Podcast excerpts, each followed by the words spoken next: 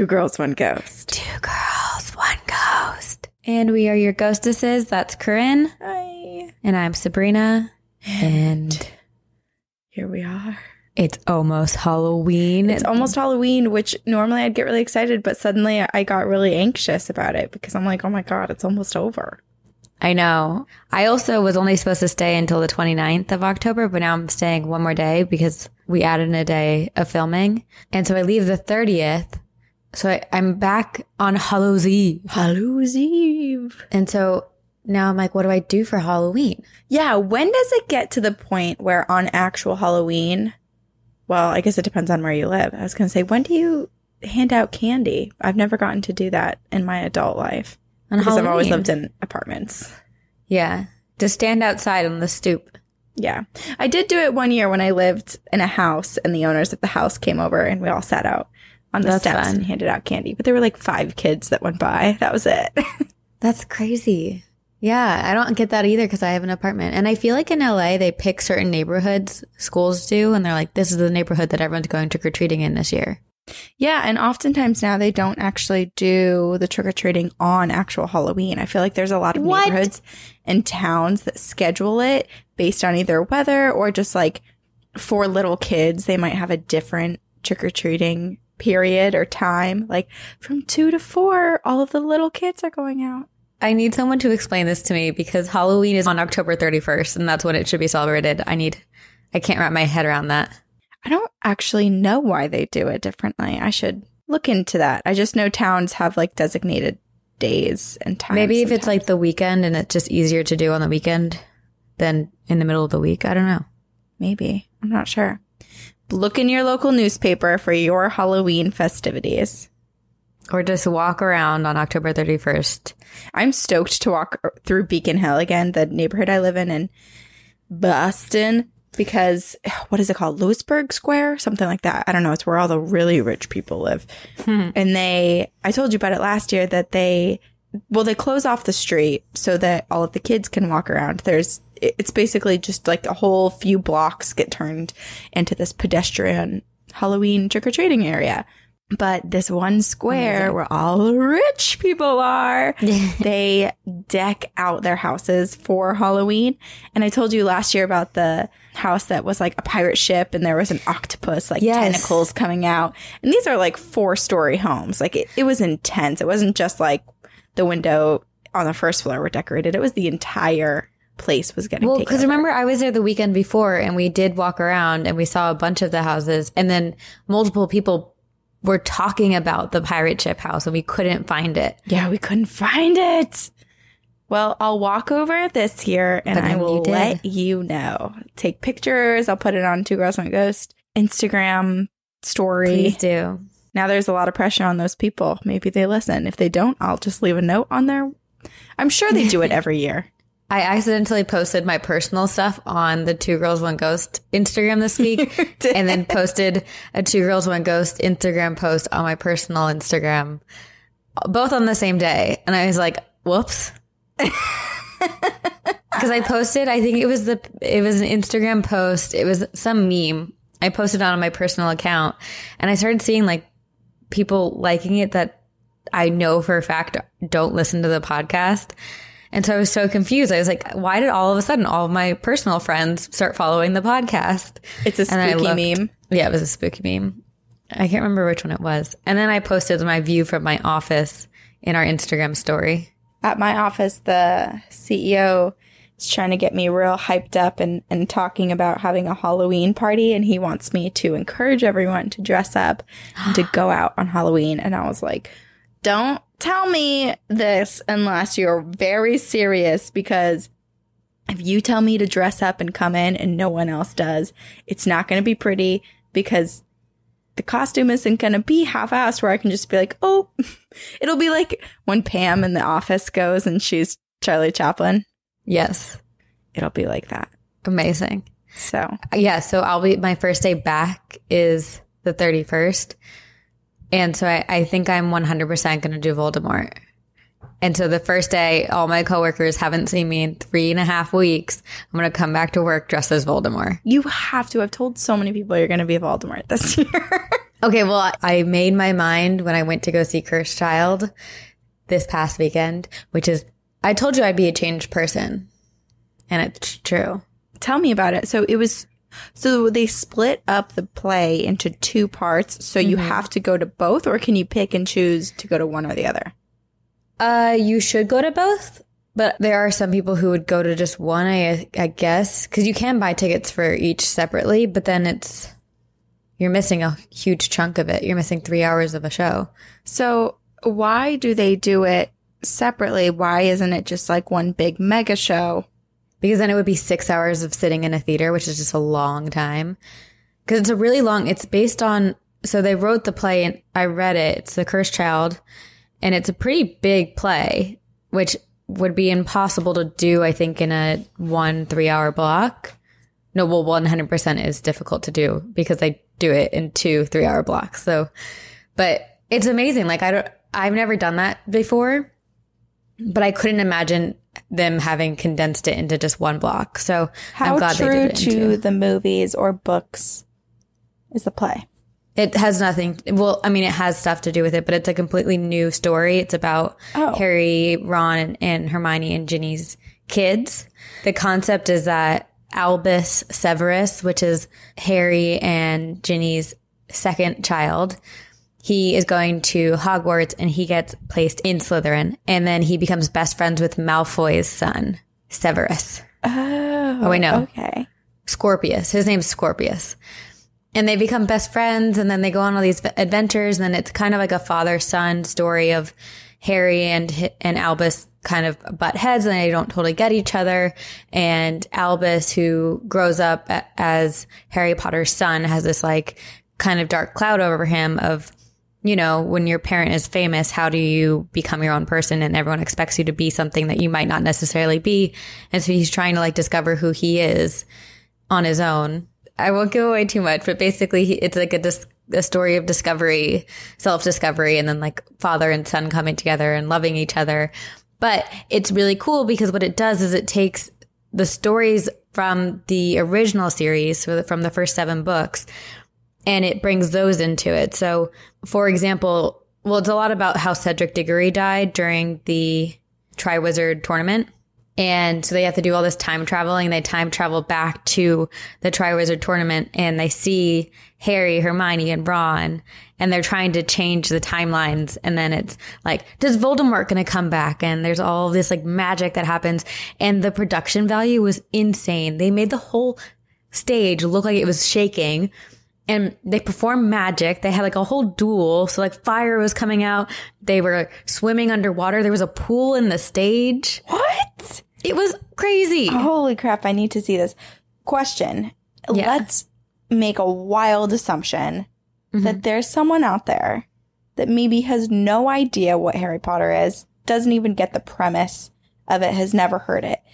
Do they do enough backstory in explaining Harry Potter for someone who just walks off the street and has never ever read the back cover of Harry Potter to understand who these people are? Or do you have to go in really understanding or having read or seen all of the Harry Potter books slash movies?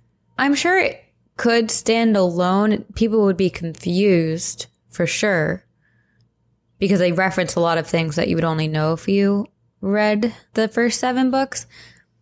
But I think they do a good job of explaining while the show's going on. And in the playbill, they have little brief summaries of what each book is about. And then it has like key terms that you should know and what they are. But I wouldn't recommend someone to go to it if they hadn't read.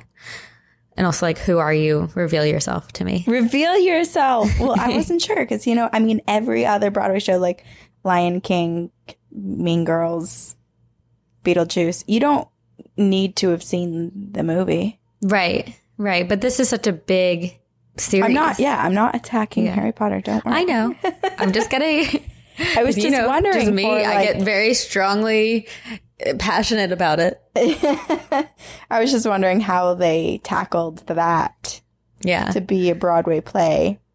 it's really incredible, and the way that they even removing this the props and t- and stuff from the stage, is magical. They have this phone booth where people just disappear through it. And they did the whole polyjuice potion thing on stage and people changed into other people in front of your eyes. And it was What? so cool. This is unbelievable. It was so cool. Wow. They should do an additional two hour after the second show where you can pay extra to do like a tour of the set and see how they do all the magic. I want them to make this into a TV special so those of us who maybe won't find ourselves in New York or maybe can't afford to go to two of the Broadway shows can watch it. Take a train.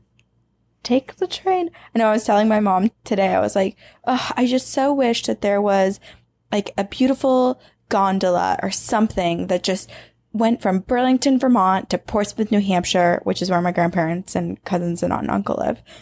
It's like so that I don't have mm-hmm. to drive and do that drive. I would just so rather just sit and be able to enjoy the scenery, like a nice gondola. And then as I was talking, I was like, wait a second. That's literally what a train is. Yeah. Except for you're grounded train. rather than like hanging from suspended. I was thinking more like foliage season though, and that's why I was thinking gondola because I'd be like like a ski gondola, you know, going over the treetops, being like, "Ooh, it's so oh. pretty." Yep. The train. The train. That does remind me, I, whenever you are on a train in Europe, it's just the most beautiful views. You're always along the coast and have the water. Not always, I guess, but that's just what it reminds me of. Yeah, I think that my favorite train ride I've ever been on was I went from Interlaken, Switzerland, up to Jungfrau. Which Wait, is, I did that too. yeah, we both did that. You wore Oh, yeah, you the wore shorts. shorts though because you were crazy, and yes. went to the highest peak of the Swiss Alps in all of Europe wearing shorts. Yes. Whoopsie. Top of Europe. Top of Europe. I think that's my favorite train ride though, because it's kind of like, I mean, it's a nice train, but you still sort of feel like it's like an old rickety train and Yeah. You're so slowly creeping up the countryside and seeing all these cottages. And Well, it's beautiful. it is beautiful. It is now October 27th. We are just four days shy of our favorite day of the year. Mm-hmm. And on that day of the year, the spirit world and our world, the portals, come the closest to being opened to each other, which is what I learned on Halloween Town. Hocus pocus. But anyway, we thought that this would be an excellent time to incorporate one of our favorite topics, a very mm-hmm. scary topic that we've revisited multiple times, Many a times. many a times. And we're talking demons and poltergeists.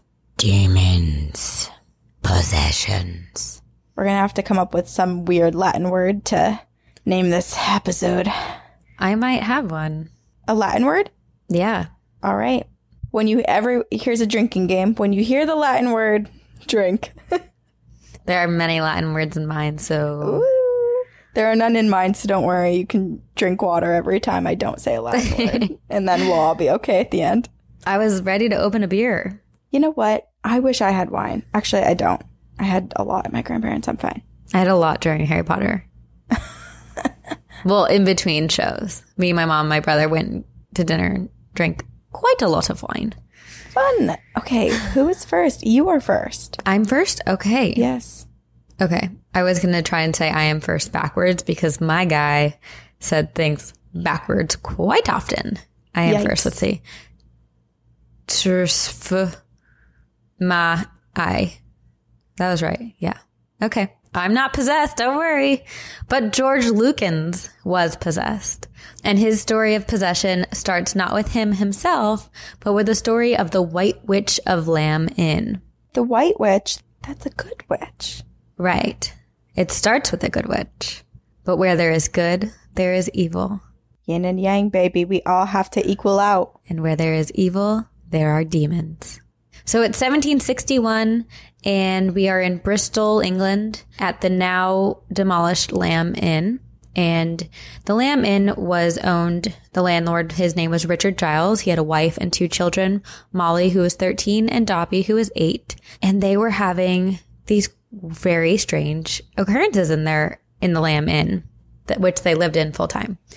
They were experiencing high quantities of what they believed was supernatural activity. Molly and Dobby were both being attacked night after night, as they were asleep, they would be constantly awoken by something biting on their arms, their necks, or pricking them with pins. Furniture was constantly being thrown about, and glasses would rise in the air on their own and then be flung at the girls and their nurse. And they couldn't sleep. They were terrified. Molly's hat was like constantly being plucked off her head and thrown four feet away. There were strange sounds during the night knocking, drumming, growling, screaming. And everyone in the town was convinced that there was something evil inflicting the Lamb Inn. And everyone knew it. So Giles, who's the landlord, Richard Giles, believed that his family had been cursed by a rival business and that his rival went to the evil witch in town and paid her to end Giles and his family. Their wagons would get stuck in the middle of the road. The voices would speak through their walls in different languages like Latin, Greek, and Hebrew. Molly and Dobby were constantly thrown out of bed by this evil spirit. And it was so strong that just like even if three men were holding one of the girls down, they weren't strong enough to hold her down. Basically, this evil spirit would like rip her out of their arms. There are many times where the girls were found on the ceiling of their bedroom, pinned there by an unseen force. And it continued for months months and months. And eventually Giles's wagon broke down in the middle of the road. And this time he saw an old woman where the wagon broke down. And he looked at her and he recognized her. It was the evil witch. So he went to her and he tried to talk to her, but she spit vile words at him in a language that he didn't understand. And four days later, he was dead. So now his widowed wife was sure that their family was being cursed by evil, and so she went to the White Witch for protection. And she provided some remedy, and the poltergeist activity ceased in the Lamb Inn. But soon after, the White Witch was found dead. And according to rumors, it is believed that George Lukins lived with this woman, the White Witch, the White Witch of Lamb Inn the woman who was trying to protect the, the people from the evil witch in and around Bristol, England. And it's believed that the evil witch, after the white witch protected this family at Lamb Inn, went after the white witch directly and killed her. It is believed that when she was killed, George, who had lived with her at the time, was left alone with all of these like remaining potions and spells. And there are two different versions of the story here. One is, well, three, I guess. There's one that, that people believe because he didn't know what he was doing with these spells and the potions that were left behind, that perhaps he kind of dabbled in them in an unprotected kind of, mm. he didn't know what he was doing way, which may have caused his possession. A second belief is that the evil witch who attacked the white witch wanted to continue attacking everyone who anyone who was involved in the White Witch's life, which would mean George Lukins. And the third theory is that George himself saw these spells and all of this, the incantations laying around, and he decided maybe I could use it to make some money. That's the belief of people who like don't really believe that George was actually possessed, that he okay. made it all up. But if it is that, if it was that and he was trying to make money, he failed miserably. So I don't believe that that's what happened. But anyways, now comes George's possession. So the White Witch has died and George Lukins is living alone. He's a tailor from the town of Yatton, England, and he was an active member of society. He contributed in many aspects. He was an avid churchgoer. He performed with the choir, and every Christmas he performed in the Mummers play, which I didn't know what it was, but basically it's a traditional play that's performed in England and Northern Ireland, and sometimes still is performed, but it's linked to winter festivals and it kind of is tied to the idea of the new seasons in agriculture and trying to like the way that people would do these rituals to ask for a great season of crops. It's kind of in that same vein. So basically the plot is St. George, who's a gallant Christian hero, comes in and fights an infidel knife and then one of them is killed. And in this play, a doctor arrives and brings the dead warrior back to life. So it's like a reincarnation type of scenario, which is kind of magical and religious. And Father Christmas appears. It's basically the story of death and resurrection. It was during this play in 1762 when George was playing the warrior, and he was being brought back from the dead by the doctor in the play. He wasn't actually dead. So it's like you, they fake dead and the doctor comes in and like Okay. performs a reincarnation essentially. And in this moment, as George is being brought back from the fake dead, that something completely takes over him and he starts getting tossed around the stage, like slapped. And everyone in the audience is watching. He's being thrust around. It looks like he's being physically manipulated, punched and thrown before the entire town. And finally it stops. And George is just like kind of like comes to and he looks out into the crowd and there's something dark within him. And it's believed that this is when George Lukins was possessed and then became known as the Yatton demoniac.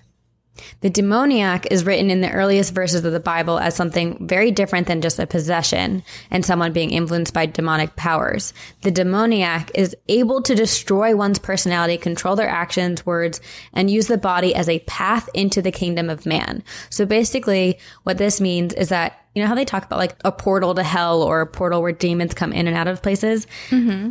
This is a human portal. So basically, the idea of a demoniac is that demons, dark entities, can use a human being as a portal that many entities, many dark spirits can then go through them. So that is what George Lukins is believed to have become. Whoa. Yeah. So is it technically a possession? Yes, but it's like beyond it. So it's, Do they do the demons come in and stay, or is it more just like when they need a vessel, when they need a meat to kind of use someone as their medium? Medium. the- Whoa, medium. Yeah, I'm not totally sure. It's definitely there's elements of possession because based on the research I did and George's behavior, I think so much of it is very similar to a regular possession. Mm-hmm. But I think the idea is that at any given time, multiple e- demonic entities can be coming in and out of him. So like, say I was a demoniac, which I'm not, knock on wood. I think entities could then come through me and like out of me and into someone like and try to uh, impact and affect other people around me. So they use me as like a in between between the dark hell and this world. And then they can also utilize me as a medium, as a vessel. But that is not an invitation. I am not a demoniac, nor do I want to be, nor will I ever be. Okay, but so basically, Shortly after the Mummers play, George started confiding in a friend because his behavior became so erratic and strange after this performance. And he told his friend that he felt like something was wrong with him ever since the Mummers play. He felt like something had taken over him and that he was possessed. And he said he was hearing voices and these voices were telling George that he belonged to them, that he was theirs and he was just basically a prop, that he belonged to Satan, the devil himself. And according to George, there were seven demons utilizing and taking over his body at that specific time. Mm-hmm. But no one took his claim seriously. But within days, George's entire demeanor changed. He was no longer this kind, gentle, loving member of the community. He became lethargic, pale, sluggish. Apparently, he started to bleed from his eyes, that his eyes were just like red completely. Oh, that's sick. I know. And he started having seizures, which is something very iconic to possessions. Like a lot of people who have become possessed have and experienced seizures. But his seizures were like so unsettling and strange because they never happened when he was by himself. They only ever happened when he was surrounded by company and there was an mm-hmm. audience.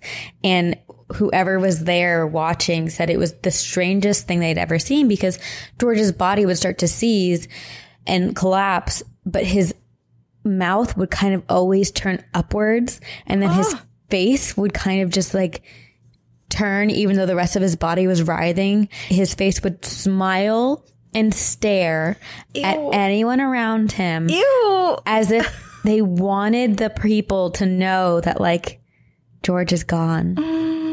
It was like it was just like the demons fighting for for control of his body. Ooh. And then George began speaking in tongues. He would growl, he would scream, and he would sing in a really guttural voice. And he was taken to countless doctors. He begged for help, but there was none to be offered because no one could figure out what was wrong with him.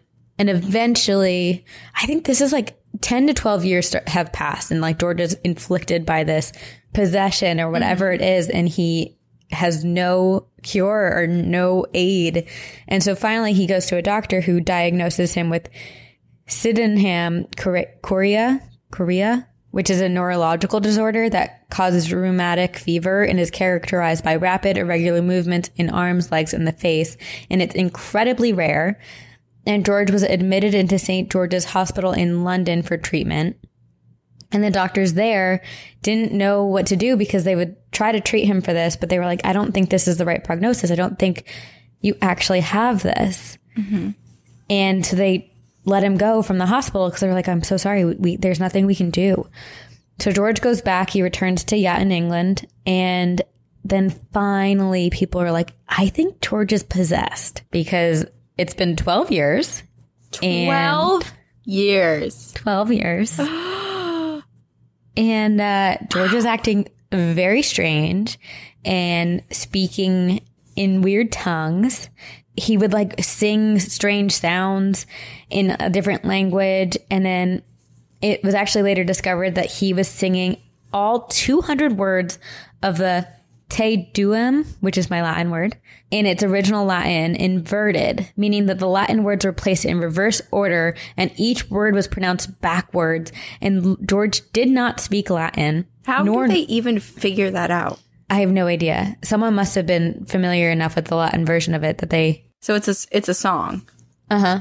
Mm. Okay. It might not be a song, but it's like yeah, it definitely. I guess it is a song, but it's um. There are many verses to it. So I wrote down one sentence: Te Deum laudamus te donimum te dominum confitimur, which backwards. I added a little accent to it, but I know you went a little French. I know that's not Latin. Sorry. Which backwards, and which is how George was singing in a weird guttural voice for all 200 words of this. He was, okay, this is, I wrote it and now I'm not going to be able to pronounce it. Okay. Rumitifnok munimod et sumadawal mued et. But now in singing, Rumi dufanok munamadet sumadual muedet. and imagine coming across someone you don't recognize, or even if you do, singing in their little shop, looking out to the street, staring up at you, bloody eyes, yeah, creepy ass crooked smile. Mm-hmm. No thanks. How did his shop stay in business? I don't think it did. I think I made that up. But George was a tailor okay. way back when. So now it's May 31st, 1778, and this woman named Sarah Barber was traveling through the town of Yatton. She grew up there. She was familiar with George. She knew who he was growing up, and she comes across him on this day, and George is singing and screaming in a deep, guttural, unhuman like voice when no one's around. He was completely alone. And Sarah was worried about him. Sarah goes up to George and tried to confront him to see if he was okay. And George stopped singing. He silenced. He stared at her with a menacing look in his eyes. And he spoke low and quiet. And it was not George. And he said, George is in possession of me. George is in possession of seven demons. No one can take him away from us. And he, this entity, then looked at Sarah and, like, almost in a mocking but also very stupid way, said, Only the power of Trinity, invoked by seven men of God, would be able to free George. So, like, why this demon gave away, like, the key, I don't know. But maybe it was just like. Unless it was so cocky. But you know what else I'm hearing from you? And I don't know why I haven't deduced this uh, from all of the other times we've talked about demons and possession. Demons are very good at sharing. Because there's seven are. of them sharing George? Yes, they all work together. I think that's admirable. Yep. For Lessons, all the crazy, the- crappy things that they do, I think that's the one redeeming quality they have. They're really good at sharing and collaboration and teamwork.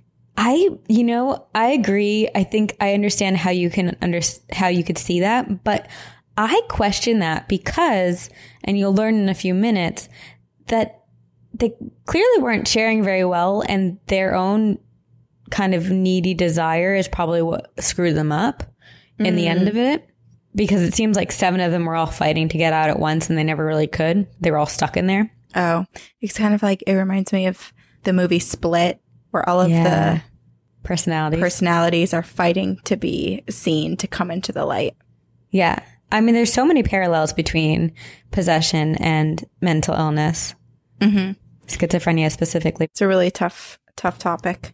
Yes, it is. So these demons are kind of just giving up their kryptonite very easily, which I'm interested in, but I think it's probably the cockiness of like, you know, they think they're invincible, so they act as if they are and don't think that anyone would ever be able to defeat them, even though there is a way to do it. I don't know. I, Yeah. they're, Maybe they not a- the coordination of seven holy spirits coming together is just as difficult as seven demons trying to live in one body. I guess so. I guess so. But it wasn't because as Sarah was like trying to leave, well, oh, first the demons were looking at Sarah through George and they were like, good luck. And then they were growling at her and they threatened her and they told her that it will not and will never be done. And Sarah was like, um, I'm going to try. So Sarah runs to the Reverend. His name is Joseph Easterbrook, and she explains what she had seen and what she had heard. And she was just like, I think George is possessed. And Reverend Easterbrook nods and says, Yes. It sounds like he's possessed and become a demoniac. He explains that George was not a vessel, but was a gateway for demonic entities that could pass through him and enter Earth, which is why George was experiencing all these seizures, that they were the demons passing through him and he was this portal. He also believed that based on the fact that Sarah said this demon said there were like seven demons inside of him, that Reverend Easterbrook believed that George is trying, was trying to fight back. And because of that, these demons were stuck inside of him and unable to like push through and enter into our world. So they were still stuck inside of him. And so Reverend Easterbrook took Sarah's words very seriously, and he knew that these entities would not be defeated unless they followed their exact roles, which was the seven men of God having to come together. So he reaches out to all of the men of God that he knows, which apparently he knows six more, so that's great. Together, he and six other men found George and brought him to the temple to the Temple Church in Bristol, England. And guess what day it was? Halloween? No, Oh, Friday the 13th. just as good. June 1778. And they began the exorcism of George Lukins. And immediately, the demonic entities spoke through George, but it was a voice that no one had previously heard before. So it sounds like it was like a, whichever is the strongest entity was coming through and it was just trying to defend itself. And it said, that it spoke directly to the clergymen and declared that they were foolish, that this exorcism would never work and it would make things 10,000 times worse for George. And then it laughed a heinous laugh and everyone in the room went weak. And as this is happening, the news around town of George's exorcism was spreading like wildfire. It was printed on the front page of the newspapers. And then Reverend Easterbrook and the clergymen he was working with were worried about you know, the attention and that the attention to George's exorcism would make the entity stronger because it's almost like that's what they want. The power of Satan being noticed and memorialized. Mm-hmm.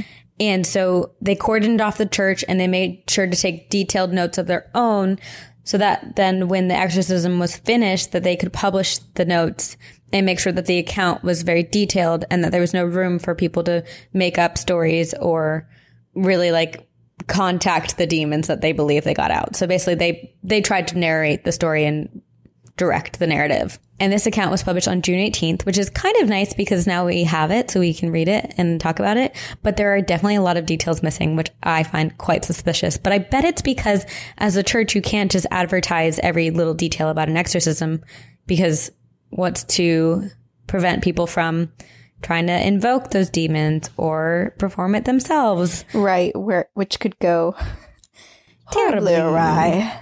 Correct. So, according to the priests in the room, they began singing a hymn, and George was thrown into strange movements immediately. His face was distorted, his body convulsed, his right hand and arm began to shake with violence, and after some violent throes, he spoke in a deep, hoarse, hollow voice and called to the men, telling them, You're all silly. And George began to sing in Latin. The voice vowed eternal vengeance on those present all of them who were daring to oppose Satan. And the entity called out for his faithful servants to appear. And I'm saying this literally, all hell broke loose. Oh my God.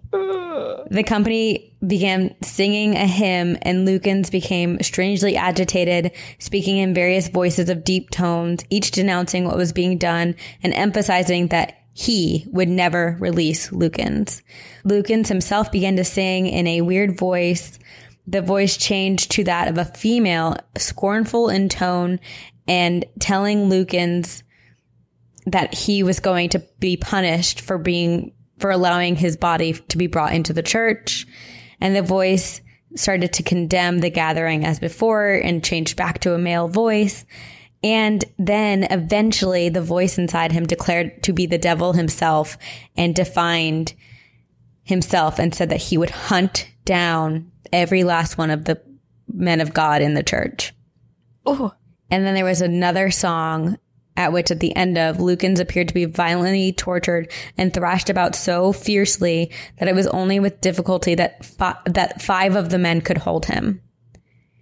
And he was a small man. And then he would give demonic laughs or bark in frightening manners. And eventually, so this is a part where I think there's a lot of details missing. It seems like there's just like scary things that happened that George did. Mm-hmm. And then all of a sudden it's like eventually they performed this prayer and then they said, bless Jesus. And all of a sudden it all stopped. So it feels like there's something missing in that chunk of time. Like what specifically happened. But anyway, apparently they said this prayer and with the words bless Jesus at the end of the prayer, George stopped seizing. He appeared normal, looked over at these men and told them, I feel free. And he recited the Lord's Prayer without consequence. He was able to do it without like his weird tremors or his, mm-hmm. you know, bleeding eyes, etc. And he smiled and laughed and truly believed that he was free. And it's believed that the demons left George for good. But as with many possession stories or exorcism stories, the public questioned it quite a lot. Quite a lot. Why, why am I saying that? Quite a lot. quite a lot. And people believe that it was a farce, that George had hypochondria and that he was just making things up and he wanted attention and he wanted money. But he didn't, if he wanted money, he failed miserably because he died in poverty over those like 14 years of his possession. He lost his job, made zero dollars and became a recluse. So if it was for money, that didn't work out for him. No. And Reverend Easterbrook himself insisted it was real and that he had never been so frightened in his life. And he even wrote a book with further details of George's possession. As for George, like I said, he fell into poverty, became a recluse, and died alone, but seemingly unpossessed in February of 1805. Okay, well, I'm glad that he his life didn't end with him being possessed like a few of the cases that we have covered, which is just so sad. Yeah. But it also makes me wonder I don't know. It, it's tough with this because like my mind does bounce between you know, taking the skeptic side of like, what if it was mental illness? What if it was him just being a hypochondriac and wanting attention? And then also like the side where we're more inclined to mm-hmm. believe all of those things and are totally like, oh my gosh, yes, that's so terrifying. And I just feel like if I take the other side and said, like, oh, he must have just been faking it, he must have been doing this or that, why the sudden, why was it such like a hard line between him acting so bizarre and then him being quote unquote freed from demons if I if I take that stance. Like I feel Yeah. like I'm I I feel like he was totally possessed because for him to just do a whole 180 and be a completely different person and never show any sort of like signs or inklings of, of desire to act like that again Right. It means that he really wasn't, he really was operating outside of his true spirit for those however many years. Yeah, yeah, and it's over 14 years basically. Yeah, from 62 to 78. That's a long time to fake a possession or to be a hypochondriac and and doctors were trying to treat him for things and he even yeah, I mean I, I don't know. I also like if you're a hypochondriac, are you faking possession or are you faking like the flu, you know? Right. Like I'm a hypochondriac. I- I thought I had brain eating amoebas and had an absolute breakdown in the workplace a few years ago. Like that's more of in lines with a hypochondriac. You're not like, hey, I have demons and I'm going about and doing whatever. And I also wonder if the demons kind of said the whole like there are seven of us and blah blah blah you'll never you'll never get us because they spent so much time with George that they probably thought they had built a really solid base and were latched and tethered to him permanently. I know. That's what's so interesting too, because I'm amazed that George's spirit was able to fight for so long. Because if a demon was in me for even like a day, I probably would be like, tap, tap, I'm out. And then it goes the whole question of was he even George or aware of it at any point? Because I, I think when we visited some of the demonic possession cases, there have been instances where the person's like aware of what's going on and is kind of like back and forth between a demon possessing them and them being like, oh my God, help me. I don't know what's going on. I'm feeling really bad. Yeah. But what if it got to the point where his soul never came to the surface? He was almost like in a coma, so to speak, while the Right. demons lived in the front. Right. But I wonder though if he's this portal of sorts and these demons are weren't able to get through him like and pass in and out of hell, mm-hmm. then he must have been fighting back to some extent. Or or perhaps he was just possessed by multiple demons and he was less of a portal and it was more just a possession. But I'm no priest. What do I know? We're not experts. Oh my gosh, I have to tell you. So one of my coworkers, she is a writer for Prodigal Son. She said that she was like, she has a friend who basically works in the military and as part of a effort to write stories about people who have been in the military that don't don't just have PTSD because that's kind of like the the trope on television. He has partnered with a lot of Hollywood writers and brings them onto these really crazy experiences. And I can't remember what she went on, but she went on like some crazy jet and some some military grade jet and was there with a priest who travels in the military with the soldiers and he has and he told her that his favorite movie is The Exorcist because it is nothing in comparison to what he sees every day. What? yes. We need these stories. I know. I was talking to her about it and she was like, I wish I got his name. And she, said it was funny because she was on, she got on the plane and they put her next to this guy who was in his like full priest gear. And she was like, great, I'm stuck next to a priest. Like, what am I going to talk to a priest about? And then they start taking off and they're right next to the massive, um, engine that's going whoa, whoa, whoa, like so loud. And all of a sudden he turns and goes, so I perform exorcisms. And she was just like, I would literally be like, this is the best day of my life. Oh, I need to get more stories from her. She's joining. She's going to be in New York in a few days, actually. So I'll try You to get more to. stories. Oh, did, does she, does she have his contact? No, that's the other thing. She didn't. Just, she doesn't have his name. Damn it. I know. Honestly, if you ever find yourself next to a priest who conducts exorcisms, that is like that on top of maybe like, I don't know, the chief of police's phone number are the best two contacts to have if you're ever in a bind. Yep. Yep. You're right. Wow.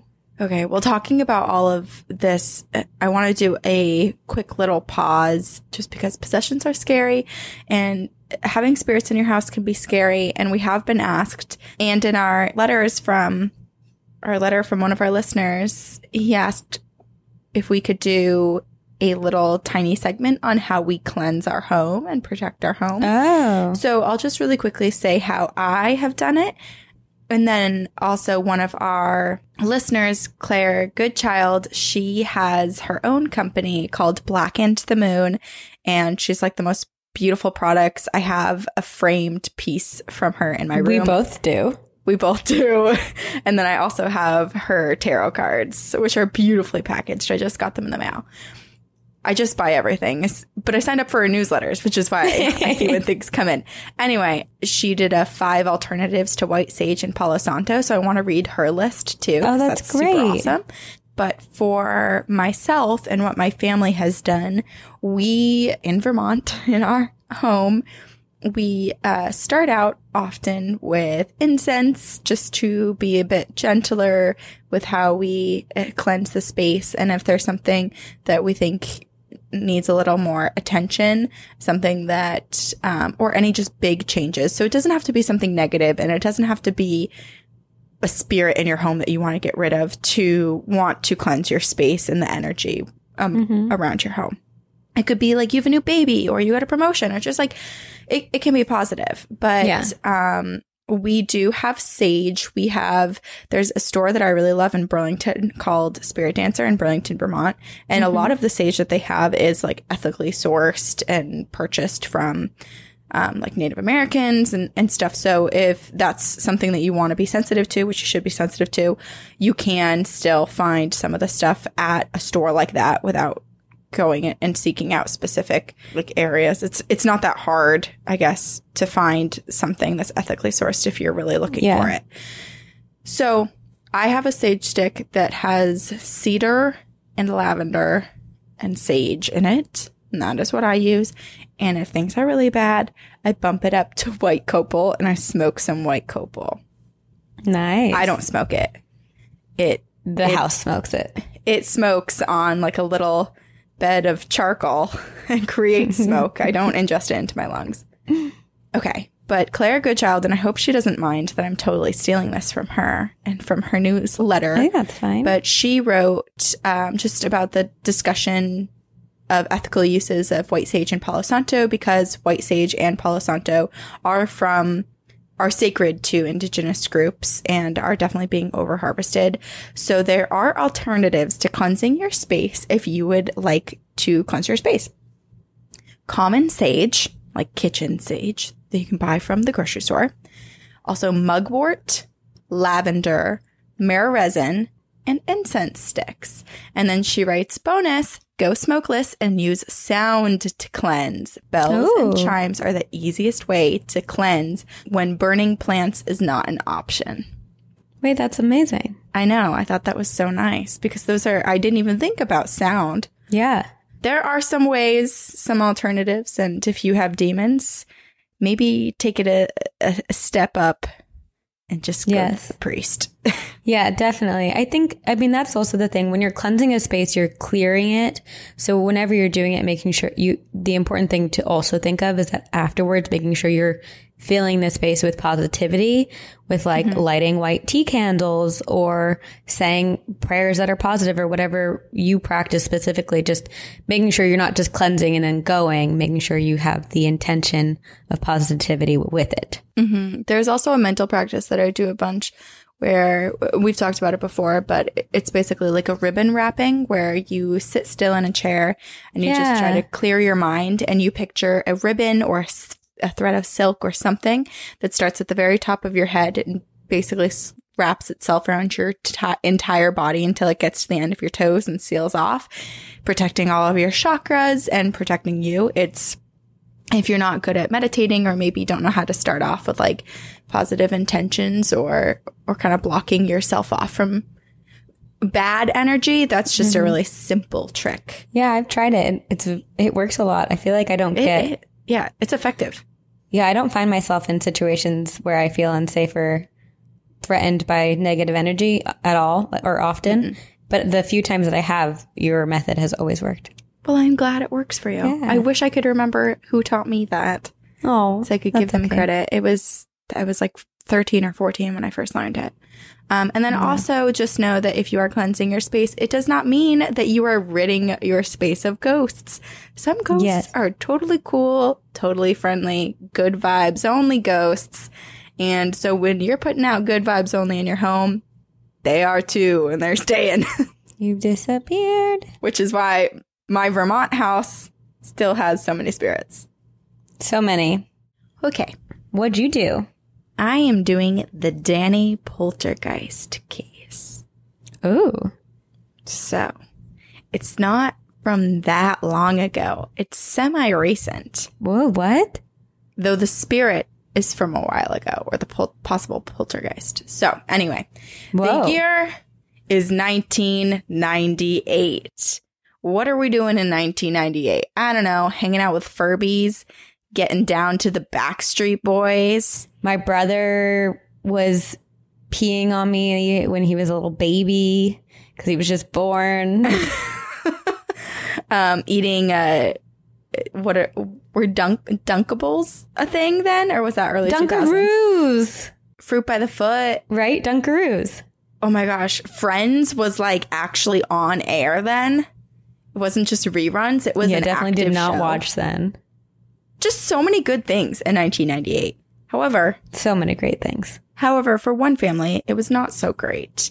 Uh, and for the residents in Savannah, Georgia, they were terrified in 1998 to hear of a poltergeist who had terrorized the Cobb family's son.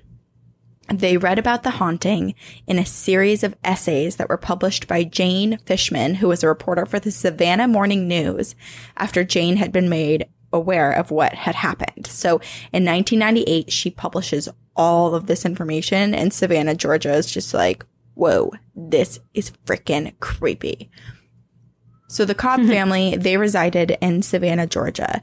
It is around Christmas time and Mr. Cobb, the father, is on the hunt for the perfect gift for his family members. And one such family member that he has in mind, one person he has to buy for, uh, is his son, Jason.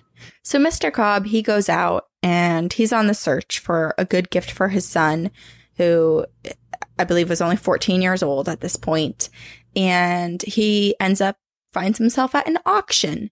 And at this auction, he spots this beautiful antique bed frame from the late 1800s. And he's like, wow, that is absolutely perfect. I know Jason is really going to love this bed. So at the auction, he wins the bed and he takes it home for Jason. And Jason is thrilled to receive this gift. They set it up in Jason's bedroom and he's just like, man, what a nice bed. He sleeps on it. It's great. He sleeps on it well. It really ties the room together. He feels like a very cool, put together 14 year old at this point. But after three nights of sleep, Jason begins to feel something. It felt like there was something sitting on his pillow watching him. And it felt like there were elbows, like indentations of elbow marks on either side of his pillow. And then he swore he could hear breathing too. And the air felt really cold. And it almost felt like there was cold air being blown onto his neck, almost like someone was like, you know, like the tight squeeze. Oh, I oh, I just got the chills Now from that. the shiveries oh. or whatever that. I don't like is. that. So yeah, he's he's pretty creeped out, and the feeling doesn't really last long though. At night, like he'll feel it. He he thinks someone's in his room. He feels the indentation. He feels the cold, but he quickly becomes tired when he feels this presence, and so it's as if whatever is present and next to him or over him while he's in bed is also trying to put him to sleep. So Jason on one side is like trying to fight and see and be aware of what's going on, but on the other side he's being like lured into sleep, kind of like into this submissive position. So Oh my god, I hate this so yeah, much. it's super creepy. So then Jason goes and he tells his parents, but unfortunately, Mr. and Mrs. Cobb don't believe Jason. They're like, Sweetie, don't worry. You are having a bad dream. Maybe you're just so tired at night that you're kind of like hallucinating this feeling. Or maybe it's a new bed. There's an adjustment period.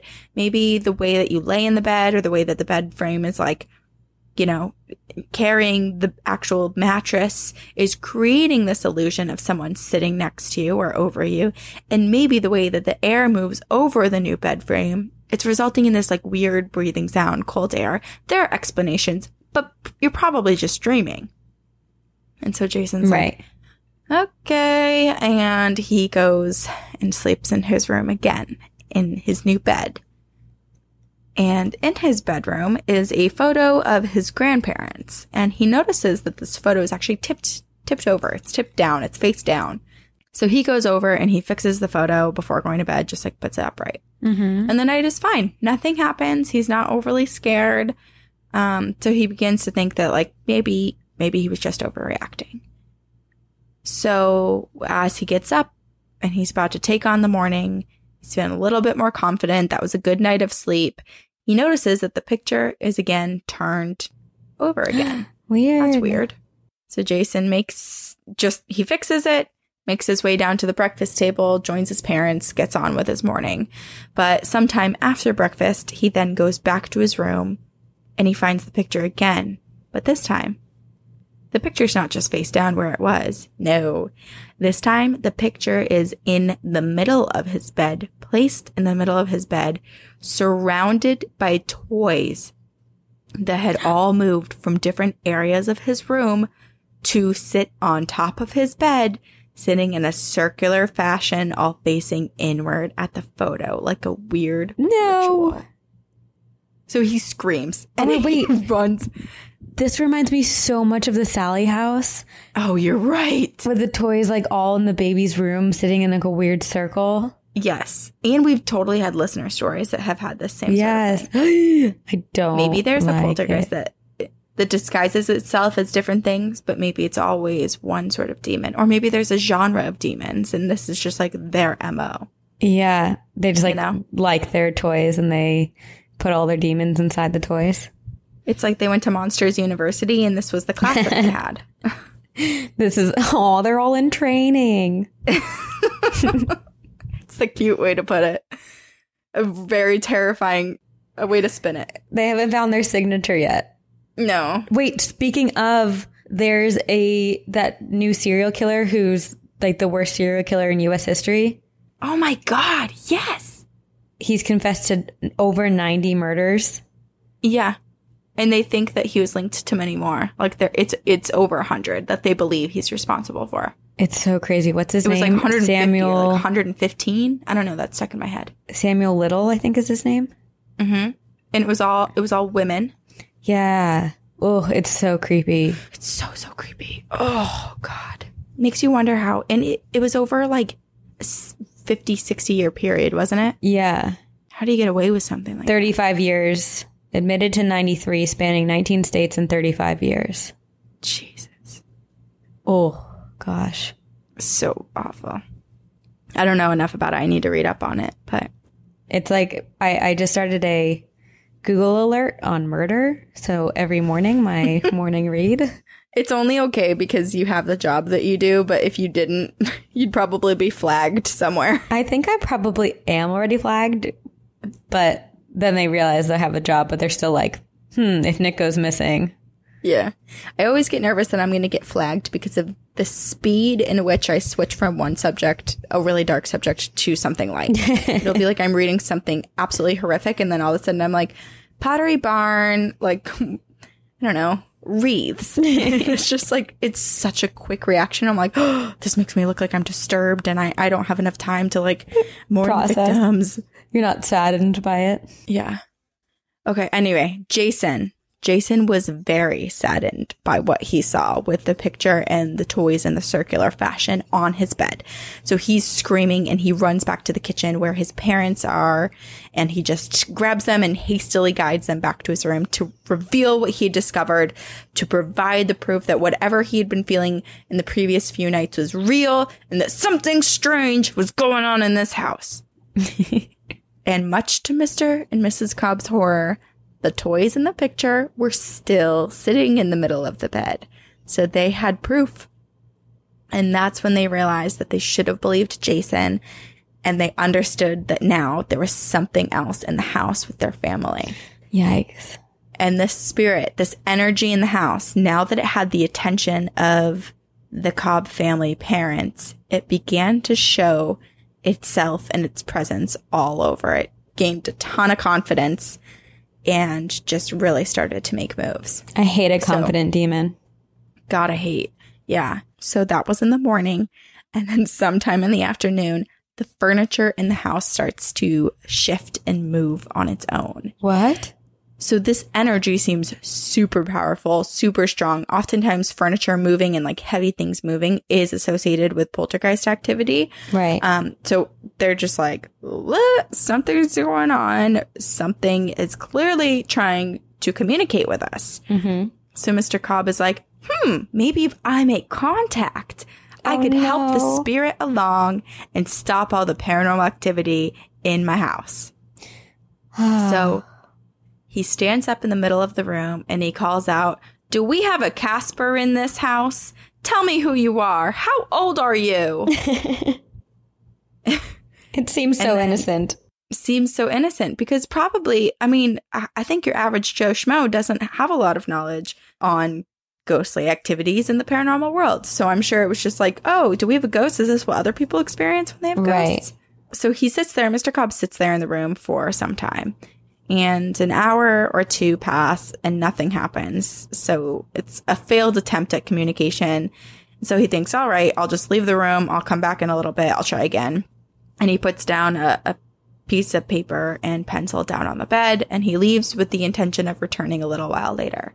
But only a few minutes pass and Mr. Cobb, he, he's a bit anxious and he returns into the room to think again about how to properly make contact with the spirit.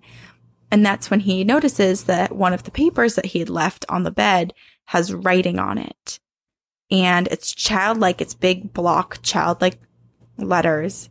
And the letters spell out Danny, seven. So the spirit's name is Danny. And Danny is seven years old. Wow, it's a child! No. So feeling suddenly parental, Mr. Cobb begins to grow fond of the spirit and he leaves papers and pencils out for the next few weeks. He asks questions. The spirit of young Danny returns in the form of writing letters. And so they're communicating. They're communicating pretty freely. And Mr. Cobb is learning a lot more about Danny and why he's suddenly in their home. And so Mr. Cobb finds out that Danny's mother was quite ill and had actually passed away in their home on her bed back in 1899. And the bed that Danny's mother passed away on is the bed that Mr. Cobb gifted his son Jason for Christmas, the antique bed he got at the auction. And the spirit of Danny really did not like when other people slept on his mother's bed, and he wanted mm. to stay with his mother's bed. And on paper, in his childlike writing, he wrote, No one sleep in bed. Danny was not the only spirit in the house. There's, it's really weird. It's like something awakened when the bed entered the Cobb's home. And Jason began making contact with other spirits in the home as well. So there was a man who went by the name of Uncle Sam who said that he was there to get his daughter who had been buried underneath the Cobb family home. And then there was another spirit that was the the spirit of Gracie Watson, who was a young girl who actually has a sculpture of her on display at the Bonaventure Cemetery.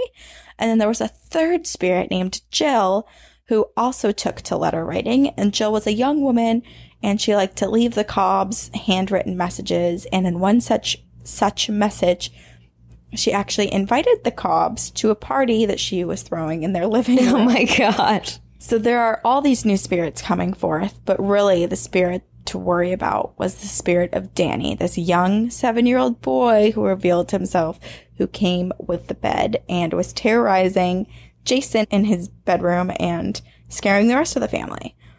So Jason, at this point, he has already moved out of his room. After that fourth night, he was just like, I'm out. After he saw the picture and the toys and that creepy ass formation, he was like, uh, I'll sleep somewhere else. Yeah. But this one day, during the day, he decides to do a little test and he goes into his bedroom. He lays down on the bed and he pretends to take a nap. Mm. And nothing happens. So he's like, Ooh, I might be able to move back into my room.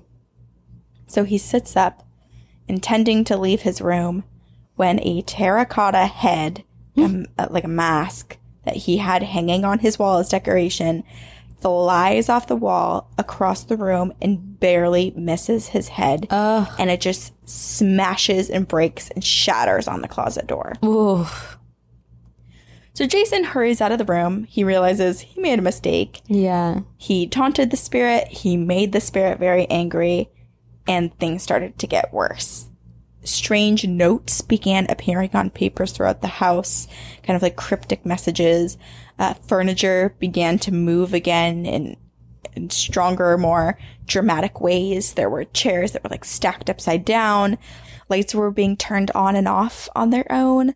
The kitchen cabinets would not only open, but purge themselves of everything held inside. So it would just basically like vomit everything out of the cabinet. Ooh.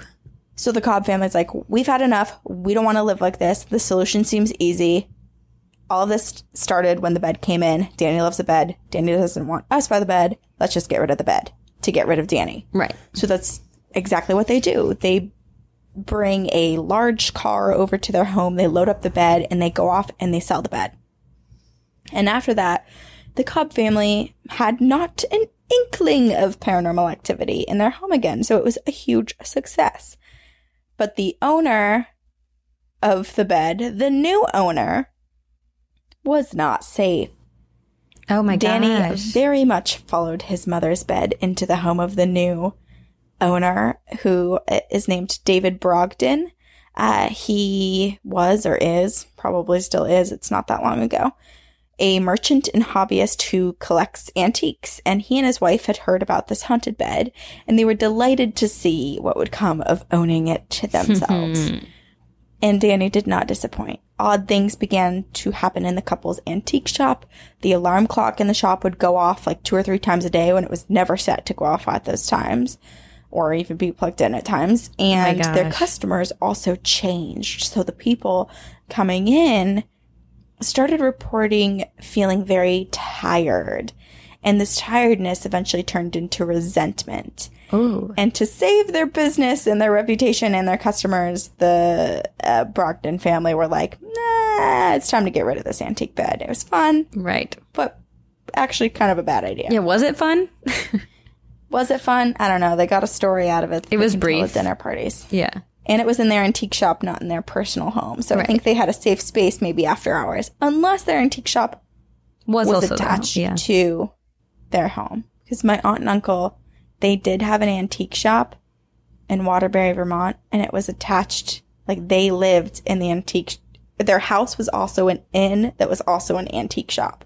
It was mm. super interesting. That is cool. And now they sold it, and now it's a sex shop, Oh. which I don't think they get behind, but I, think bet it's hilarious. The antique ghosts are really happy about that. oh, yeah. and it was also a photography store, so Wow. There might be some photographic evidence of all of the above. okay, so the next owner of this bed, and I believe she may still own this bed now, is Pam Witten. Pam was encouraged by her daughter Heidi to buy the bed, and so she did. And she set up the bed in her garage. And whenever she enters her garage, she said that there's this really strange sensation, and the room turns icy cold Why is it in the garage? because Pam believes that the spirit of Danny may not be just a seven year old boy. She's like, this is a very, she calls it a, a disturbed spirit, hmm. probably a poltergeist, and that it's best to leave this spirit alone and therefore leave Danny's soul alone, undisturbed, unprovoked. And so, in order to do all those things, it's best to set it up in the garage where she rarely goes in and, and sees the bed. And it's also away from her and her daughter, and it's away from other people who may not respect the boundaries as much as she Right. has set them to be, which seems to work for both her and her daughter and Danny. Hmm. So this bed and the spirit of Danny are definitely real. However, what's odd, what I think is odd, is that the Cobb family experienced more paranormal activity than just Danny when the bed had arrived. And then after the bed was removed, all of the activity ceased. Hmm. So what gives with these other spirits? They didn't show up in the other houses. Right. They're not attached to the bed. So after learning about the Cobb poltergeist case, the parapsychologist Andrew Nichols, who heads the Florida Society of Parapsychological Research, investigated the case of the Danny poltergeist and the Cobb family and Jason. And what he found was that there's a wall in Jason's room, the wall that Jason started sleeping next to once his new bed was placed against that wall. This wall has an electromagnetic energy. And so the belief is that Jason, he already had these sort of psychic abilities that lay dormant within him. Hmm. When he slept next to this wall, which was then, he was sleeping next to the wall because the bed was placed that way right. it basically awakened his abilities, quite simply. And so, regardless of Danny's spirit, regardless of Danny's mother's bed, this antique bed, Jason would have eventually tapped into his ability because there was this electromagnetic energy so close to where he slept every night. Interesting. Yes. And there are still many unanswered questions about the other spirits in the home and like where they went and what happened to them after Danny left. But for now, the Cobb family is at peace and Danny's spirit remains guarding his mother's bed for eternity. I'm so curious because I don't believe that it's a seven year old boy. Oh, I definitely don't. A seven year old boy doesn't come with the power to. Okay, if you were a seven year old boy, number one, your MO would not be to crouch over someone as they sleep and breathe on them. That's not a Right. seven year old boy. A seven year old boy would be sitting at the edge of the bed or standing in the corner watching you or like, I don't know, cozying up next to you. Yeah, a I seven year mean- old boy does not hover and like freak you out. The one way I buy it is that, like, you know, the same way a child goes to wake up their parent and they hover over them because it's like, wake up now. I would see that. But once he realized it wasn't his parent, the way that he escalated and became terrifying makes me believe it's not a seven year old boy. It was also like as the communication with Mr. Cobb increased, so did the energy and power of the, the spirit, which Right. makes me fully believe it was an entity because it thrives off of the energy in the home versus maybe your just average spirit who might just be playing on one level the whole time. Yeah, I'm also curious, like, and we talked about this briefly when we discussed black eyed kids, but can child spirits become possessed? You know, can a darker demonic entity manipulate a child spirit or any other spirit to do their bidding? So, can Danny's spirit really be a seven year old boy, but a dark entity is manipulating him? It could be. I mean, I don't remember if it was Waverly Hills Sanatorium or where it was. It was when we were talking about doppelgangers. God, where was it? I don't know, but there was There was definitely something in the in Waverly Hills. There was. what? There was definitely something at Waverly Hills about this. Yeah, I thought it was something like there was a little kid and like a like the spirits were basically saying, I don't know if it was a little kid per se, but there were spirits basically like that were er, actively showing that they were afraid of something darker that was around The and basically creeper. saying like run or like I need help or I'm trapped or something like that or like he's going to get me. Yeah, yeah. It's just God, isn't that scary to think that in the afterlife there's a possibility that you might be running from demons for some time? I guess it makes sense, right? If you're if you believe in the idea that your soul remains here in a what's the word? Um the middle ground. What's it called? Pur- purgatory? No. Purgatory. Yes. I don't remember. I was bad. I didn't pay attention in CCD. Right? Purgatory? Yeah. Purgatory. yeah. If you believe in purgatory, like it's the idea that you haven't been able to move on yet, so you're not in heaven or hell. It's just yeah, it's the in between. Right. So it, it it makes sense that darker entities would be waiting around, lurking, and trying to pull you down. Mm-hmm. Ugh. You bad. is right. Okay. It's time for the listener stories. Listener stories. Listener stories. Listener, stories. stories. Listener stories. Because what haunts you can kill you. My true story from LK. Hello, spooky ladies. Your podcast has quickly become my favorite. I love the witty banter and humor that is laced through all your terrifying episodes that keep me from sleeping at night. Did I mention the lack of sleep is starting to make me look like a black eyed kid? Ha ha. I've been wanting to share some of my stories as I have experienced many strange things in my life for as long as I can remember. My whole family is similar. I'm also extremely empathetic, intuitive, and sensitive, and I agree that this is definitely a blessing and a curse. The story I want to share is sad but true. I try to keep it short, but it's still long. Sorry. I was previously married for nearly 13 years to the man I believed was my soulmate. We will call him Ethan. We first dated in high school for two plus years. He was my first love, first everything, and we had an almost magnetic attraction to one another. We were extremely connected and used to joke that we had cursed one another so we would be together for at least seven centuries. I think we probably have been throughout our past lives, and that is why the connection was so deep. Long story short, I moved away my junior year of high school and then returned a year later. Ethan and I broke up during my absence because long distance relationships in high school rarely work out. However, we always kept in touch throughout the years, often trying to date again, but our lives were vastly different. Eventually, Ethan and I both, separately, moved away from our home state and married other people. We both got divorced around the same time with no children from those marriages and met again seven years later. I swear it was as if we had never been apart for a single day. He soon moved back to our home state where I already was, and I became pregnant a few months later. No surprise there. LOL. We got married. I loved Ethan beyond words. We had two beautiful children of the corn who are now 18 and 14. During our marriage, Ethan battled bipolar disorder, something that surfaced after I became pregnant with our first child. And not long after our second child, he began a battle with drug and alcohol addiction. We had some very tough years, but we managed to stick together. And every summer we went on vacation with Ethan's family to some fun beach location. This particular year, we went to Folly Beach near Charleston, South Carolina, and we stayed in a newly built three story house right on a cove near the bay side. The house was beautiful and also extremely haunted. Everyone in the house had some disconcerting experiences. Sounds of people stomping up and down the stairs, doors slamming or shutting on their own. Smaller things were moved around or missing, and there was an overall sense of uneasiness. We also heard growling noises. And let me clarify that we had no pets in this house. Ethan and I had super vivid nightmares every single night we were there. It was unsettling and there was such an air of heavy sadness through this place that it felt like you could not breathe. This was also probably the darkest time in our relationship ever up to that point. I feel like our negative energy was attracting everything evil and bad in that house.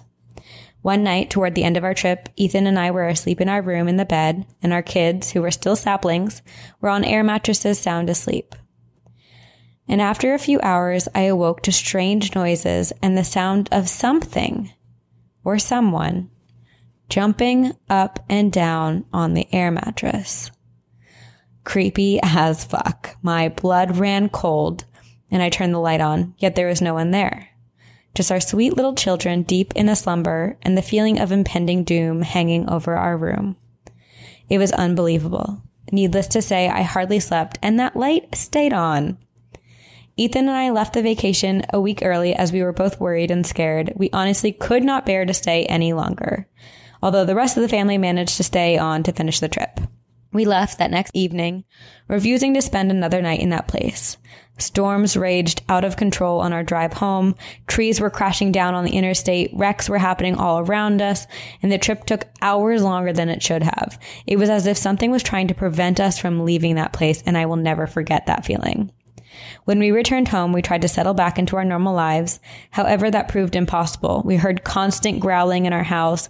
We could see our black lab lying on the floor at one end of the house, and then she would suddenly appear at the other end when you entered another room. It was frightening, like a bad dream you couldn't wake yourself up from, but it was real.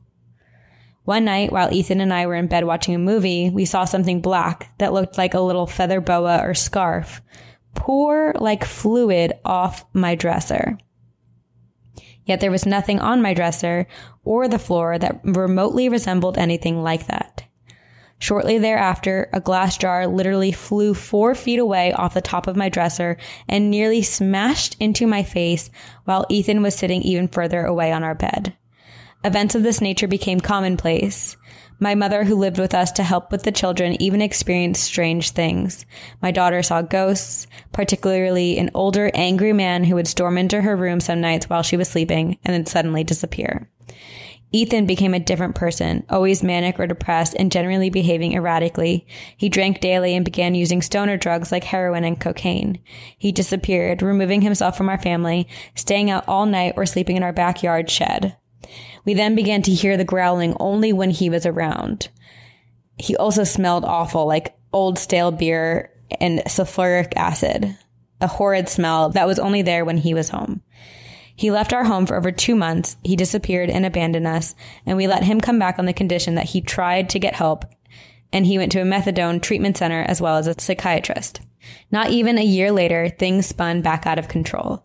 We spent a couple more dark years together, our poor kids in the middle of this nightmare, until I was finally able to leave with our children in tow.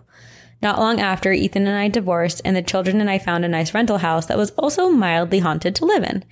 And peace. We, we found some peace finally. There is so much more to the story from that point until the end. I will refrain from sharing all of it, but at one point after our divorce, Ethan was seemingly homeless and was hit by a car while walking down the road at night, and he nearly died. He had a long recovery, but he truly seemed like himself again. He even told me that he that all he could think of was me and the kids after he was hit and told me how much he loved and still loved and always would love all of us. I really believed whatever was possessing him was flung from his body when that car hit him. No joke, he was a changed man. I should disclose I was remarried by now, so there was no chance of reconciliation. I still cared, though it would be impossible not to. Not even a year after that accident, Ethan seemed not to be himself. He began using heroin again. He shot up with some allegedly laced with fentanyl and fell into a deep slumber for over eight hours. Ethan never woke up. He was with other people, friends, in quotes, that left him in a car as he died and only drove him to the local hospital after he was dead. Oh, wow. Apparently, they didn't want to get into any trouble or have their home be the center of an investigation. Oh my God. The strange part of this story is my phone rang in the middle of the same night that Ethan died. I was too asleep to answer, but a voicemail was left for me. An impossible voicemail. You see Ethan lay there on a table, now deceased, his cell phone still in his pocket, with a medical examiner in that same room questioning the party that brought in his body. The voicemail was merely a recording of that interview and nothing else. No one I questioned called me, as I do not have the numeric code to unlock Ethan's cell phone. No one can explain how I received that voicemail message, but I think it was Ethan trying to make sure that I knew what really happened to him that night. I did share that message with his parents and siblings, and I hope that Ethan has found peace wherever he is and knows how much he is and was still loved, especially by his children. Thank you for reading. See you lovely ladies on the other side, LK. I have full body chills. Oh my God. The voicemail part is wild. So wild. like he was dead and he dialed his phone so that she could hear what happened to him. I'm reflecting too on the piece about whatever had possessed him may have flung from his body that night. Makes me wonder if w- maybe whatever darkness had taken over him and was not to say that the darkness what resulted in his drug and alcohol addiction, but Right. when you are addicted to drug drugs and alcohol, it can make you more susceptible to dark Yeah. entities. And it makes me wonder if maybe whatever had possessed him thought for sure he was gonna die and not so much flung from his body, but was just like, all right, on to the next. Yeah. And then realized after some time that he was still he alive. was still alive. It's so sad. It's really sad. It's a really hard thing to deal with, but Yeah. I'm at least glad that he had those moments where he got to remind his family how much he loved them and that he had Yeah. people that were so supportive of him mm-hmm. and that he got to have the final say. He got the final word from the voicemail. and especially because if his so-called friends who left him in the back of the car and only brought him when he was dead instead of getting His him help. were probably on so many drugs. Yes, They probably were not in their right yeah, minds either. Right. But I think it's clear that they probably wouldn't have gone to tell the family what had happened. No, you know, for sure, They- no. They would have been so there was no intention of that. So for him to feel the need that his family find out what happened, I think is very special. Yes. What do you have? All right, this is from Amber. It's called The Boy Who Didn't Leave. Oh no. Hello, ladies. My name is Amber and I love your podcast. I am a tattoo artist in the Cincinnati area and I enjoy listening to your podcast as I draw. So cool. I found you a couple weeks ago and I have been binging ever since. First of all, I've had all sorts of paranormal encounters. Most of them are just curious passing by spirits. And I've had heartfelt communications with deceased relatives as well. For this email, I'm going to focus on my first and completely terrifying encounter. I grew up in my childhood home with my parents, three brothers, and one sister. I was always very spiritually sensitive, but nothing was active when I was young. Closer to when I was 15 was when the activity started. It didn't end until I moved out at 21. It began with nightmares. I started to feel really uncomfortable when I was sleeping in my room. The dreams started out vague with a very malevolent entity chasing me while I felt like I was running in quicksand. The uncomfortable feeling in my room grew more and more intense, and the only way that I could sleep at all was with all of the blankets pulled completely around me with only a tiny breathing hole. No. I've totally done that before. Same. I knew I was being watched from the corner of my room, and I never, ever looked. I don't quite remember the exact series of events, but things became worse. I'd hear the bathroom cabinets near my bedroom opening and closing for stretches of time.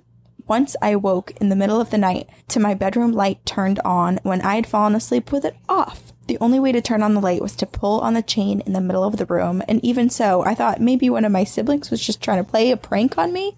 Hmm. That is, until I looked at the foot of my bed. Arranged in a perfect stack at my feet were all the photographs I had taped to the wall, as teenagers do. The Whoa. only way for anyone to take the photos down while I slept was for someone to climb and step literally on top of me as they were on the wall that my bed was against. Ooh. Another night, I woke around 3 a.m.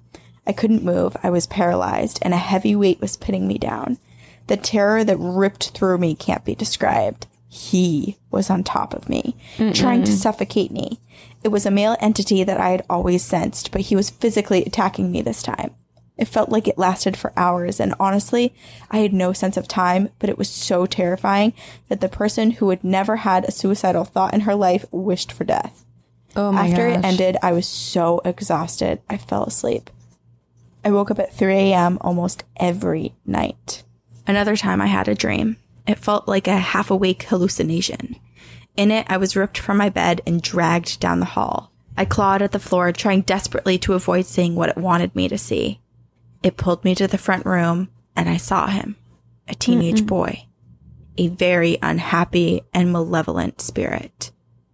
His back was to me, and he was writing on the wall in blood. I squeezed my eyes shut so I wouldn't see what it said, and then I woke up. In addition to this male entity, I felt like another form of darkness was swirling around, something demonic. I imagined that the negative vibes only attracted other darker things as well. I never said anything to my siblings. They were five years younger than me, and I didn't want them to be terrified. I brought it up to my parents finally, not wanting them to think I was crazy. And I asked about the history of this house and if they'd ever felt anything. My dad said that one night he woke up and he felt like his eyelids were being held shut by two fingers. Oh, I hate that so much. Yes. But that was it for him. Oh my god, I have chills. Ugh. That's it. Oh. My mom never felt anything, not surprising as she's not sensitive to this sort of thing. I was definitely being targeted. As for the history of this house, it was built in the 70s. We were only the second family to live in it. No one had died in it, but the room that I was in was the bedroom of one of the two teenage sons. Shortly after they had moved out and into their new home, he completed suicide. I can only imagine that he had strong ties to his childhood home, so he came back. And mm. remember those pictures that had been torn off the wall and placed by my feet? I can only imagine he didn't want me to decorate his room. Eventually, I moved out, never saying a word to my siblings about it. However, my brother, also sensitive, did take my room. I asked him one day if he'd ever felt anything. He said that one night it got really cold and he could hear conversations while he lay there, unable to move. Mostly, he said, he could see the spirit of a teenage boy standing in the corner watching him sleep. Oh. My brother had never been told the history of the house. He never said anything because he thought he was being crazy. One night in later years, I spent the night on the couch for Christmas Eve. I had my new dog with me sleeping beside me at this time. And around 3 a.m., he woke up, stared into the dark kitchen, and growled, his hair hmm. standing on end. At the time, I grew up in a very conservative Catholic family, and I wasn't aware how to physically protect myself, which I am now. I did at the time go and talk to a priest of our church. Vulnerable and terrified, I sought him for help. He simply told me I was watching too many horror movies. I never watched horror movies at that point in my life. I like how she says at that point because like she totally does now. Right. The activity always came in waves with enough time passing in between to convince myself that it was over. It never was. Ugh, I hate that. Since then, I have saged the house, but only my parents live there now, and he's never really bothered them. It seems that it targets the teenaged sensitive since he himself died as a teenager. Years hmm. later, after moving out, I still had terrifying nightmares of being in my home. Then I had an incredible dream. I was in the kitchen of my childhood home and I knew the dark entity was coming close again. I was so terrified. I just wanted to be free of these nightmares. Then the whole feeling of the room changed. A positive feeling drove away the weight of the fear that I had felt. A man I had never seen before entered the room carrying an ancient looking drum. Whoa. He set it in the corner and he sat next to me. Looking deep in my eyes, he put his hands on each side of my head. He told me to close my eyes. As I did, he chanted some words I can't remember or recognize, but I saw a burst of colors and shapes. When he was done, I opened my eyes and he lowered his hands. There, he said. You won't have the nightmares anymore. Whoa. I instinctively knew, oh, chills! I instinctively knew he was a shaman, although I have no actual experience with anything like that.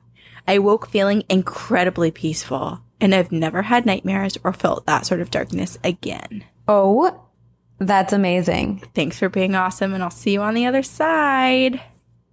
Amber. Wow. There's a lot going on in this, but I will say lot.